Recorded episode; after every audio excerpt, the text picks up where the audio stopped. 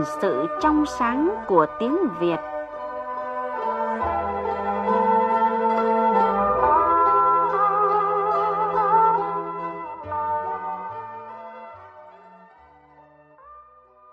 Thưa quý vị, thưa các bạn, có nhiều cặp từ xuất hiện thường xuyên. Tuy nhiên, nhiều người vẫn cảm thấy lúng túng khi lựa chọn sử dụng. Từ các và từ những là hai từ mà tôi thấy chắc là cùng nghĩa, nhưng mà dùng hơi khác nhau. Nhiều trường hợp quả thật tôi không biết nên dùng là các hay là những thì mới đúng. Hai từ các và những thì không biết có nguyên tắc gì ờ, để dùng hai từ này cho chính xác hay không. Vậy từ các và từ những phân biệt sử dụng thế nào? Cụm từ kinh phí và chi phí có ý nghĩa và cách sử dụng khác nhau ra sao? Rồi hai cụm từ triệu hồi và triệu tập dùng thế nào mới là chính xác? Trong chương trình hôm nay, mời quý vị và các bạn cùng gặp gỡ chuyên gia ngôn ngữ, tiến sĩ Đỗ Anh Vũ để nghe anh giải thích về những từ ngữ này. Phần cuối chương trình trong tiết mục đi tìm điển tích, mời các bạn nghe câu chuyện về thành ngữ châu buộc ghét châu ăn. Bây giờ xin nhường lời cho biên tập viên Lê Hằng. Vâng, à, xin chào quý vị thính giả. Chào tiến sĩ Đỗ Anh Vũ. Cảm ơn anh Vũ đã dành thời gian cho chương trình hôm nay ạ. Vâng, xin chào biên tập viên Lê Hằng. Xin chào các quý vị thính giả. Vâng, à, thưa tiến sĩ Đỗ Anh Vũ, vậy từ các và từ những thì có thực sự là cùng nghĩa hay không ạ? Và quy tắc sử dụng hai cụm từ này là như thế nào ạ? Các ý, nó là từ chỉ số lượng nhiều, nhưng mà nó có thêm một sắc thái là được xác định, bao gồm ờ, tất cả những sự vật mà muốn nói đến. Chẳng hạn như là các nước Đông Dương này, hay là các thầy cô giáo trong trường này. Người nghe sẽ hiểu là những cái đối tượng của người nói muốn nhằm đến là cái gì. Tức là đối tượng để chỉ là rất là rõ ràng, nó có nhân thân, có địa chỉ, chỉ nó có những tên gọi riêng, nhưng trong một cái cách nói khái quát, cái nói chung thì người ta dùng từ các thôi. Chẳng hạn như là các nước đông dương thì người nghe đã ngầm hiểu là chỉ có thể là việt nam, lào và campuchia. Thế còn chữ những ấy thì nó giống chữ các ở chỗ là cũng là chỉ một cái số lượng nhiều. Thế nhưng mà nó lại không xác định một cách rõ ràng và chính xác về mặt ờ, đối tượng để chỉ như là các. Chẳng hạn người ta có thể nói là những cái vì sao ở trên bầu trời, cái áo trong cửa hiệu chung chung thôi. Nó chưa có một sự rõ ràng như là các. Tùy trong những trường hợp cụ thể mà chúng ta sử dụng hai cái từ này làm sao để nó phù hợp. Đứng với mặt từ loại mà nói thì các với những này cũng có thể gọi là lượng từ. Đôi khi những nó cũng có thể được thay cho các. Chẳng hạn như là các nước đông nam á thì người ta cũng có thể gọi là những nước ở khu vực đông nam á. Thế nhưng mà về mặt sắc thái thì chữ các có một phần trang trọng hơn ấy. nó có tính khẳng định cụ thể và chính danh hơn. Còn những thì dù sao cái sắc thái nó gợi lên nó chung chung hơn, nó mờ hơn cũng có thể một phần là do cái, cái yếu tố của âm điệu từ ngữ chữ các nó là một cái thanh sắc nó, nó rất là dứt khoát. Trong khi chữ những nó là cái thanh điệu mà nó đi lên rồi lại đi xuống có sự đứt gãy ở trong đường nét. Cho nên là nghe nó không được dứt khoát không được rõ ràng bằng chữ các. Nhiều khi cái sắc thái của từ này, này nó có do cái ngữ cảnh quy định do cái đối tượng quy định. Đấy cho nên là cái thói quen ngôn ngữ của người việt thì mình sử dụng ấy cảm thấy là nó thuận tai thuận miệng và nó hợp lý như vậy là từ các và từ những thì cũng có những cái sự khác biệt khi mà sử dụng. À, có hai cụm từ khác liên quan đến tiền thì tính giả Nguyễn Quốc Anh ở Hà Nội có thắc mắc như thế này ạ. Tôi muốn hỏi hai cụm từ kinh phí và chi phí. Theo như tôi hiểu thì đều là dùng để chỉ việc chi tiền này và hai từ này chắc chắn là khác nhau.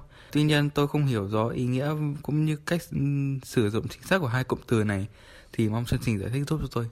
Vâng, vậy cụm từ kinh phí và cụm từ chi phí thì sử dụng khác nhau thế nào ạ?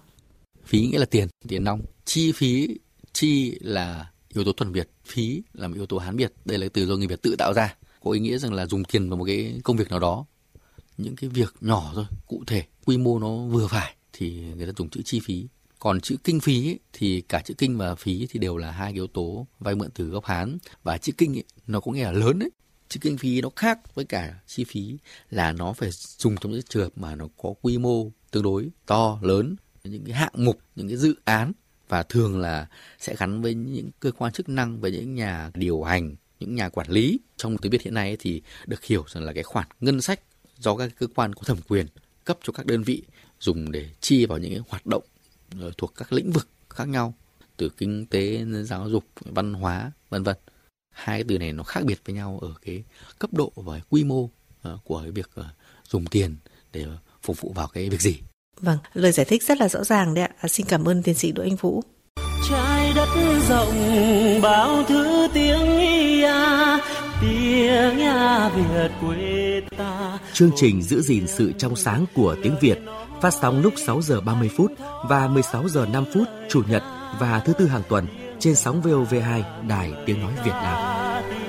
Lắng tiếng quê hương, lắng tiếng yêu thương. Mỗi sớm dậy thân thiết nghe bốn bề người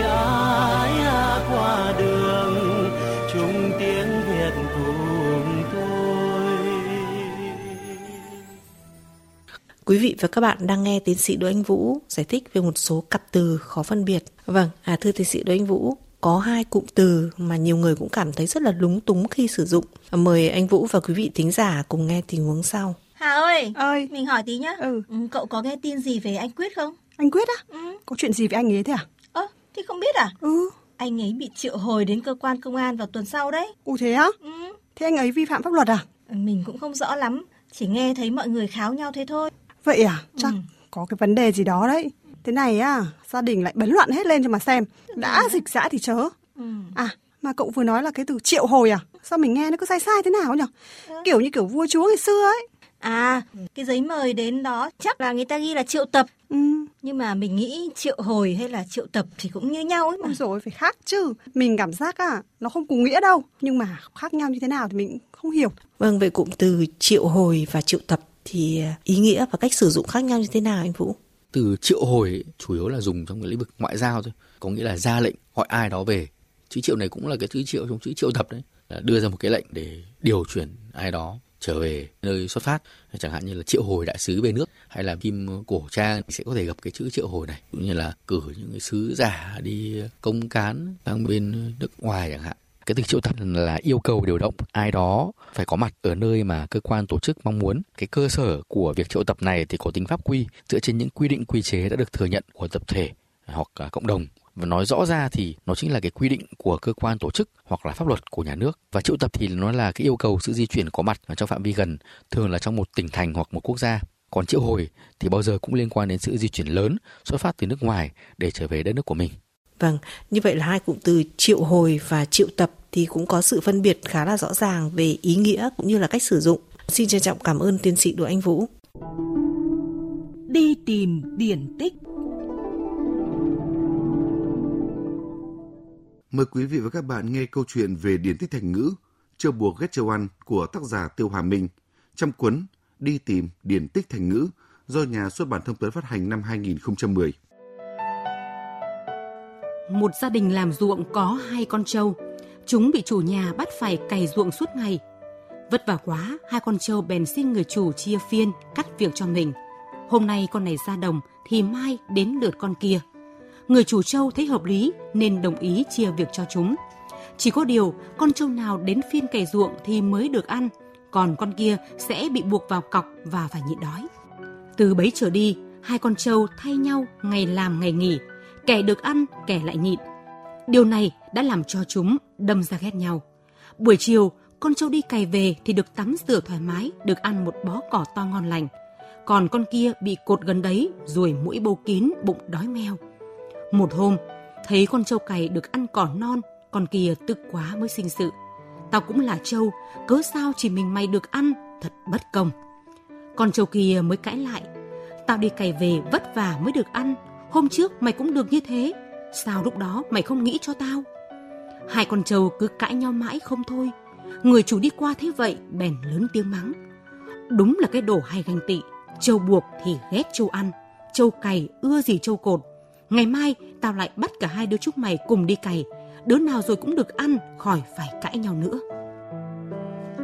Thưa quý vị, thưa các bạn, câu thành ngữ trâu buộc ghét trâu ăn có hàm ý chê trách những người thấy người khác sung sướng, được hưởng quyền lợi hơn mình thì đâm ra đố kỵ ganh ghét. Chương trình giữ gìn sự trong sáng của tiếng Việt xin được dừng tại đây. Hẹn gặp lại quý vị và các bạn trên sóng VOV2 và trực tuyến trên trang web vov2.vn. Thân ái chào tạm biệt.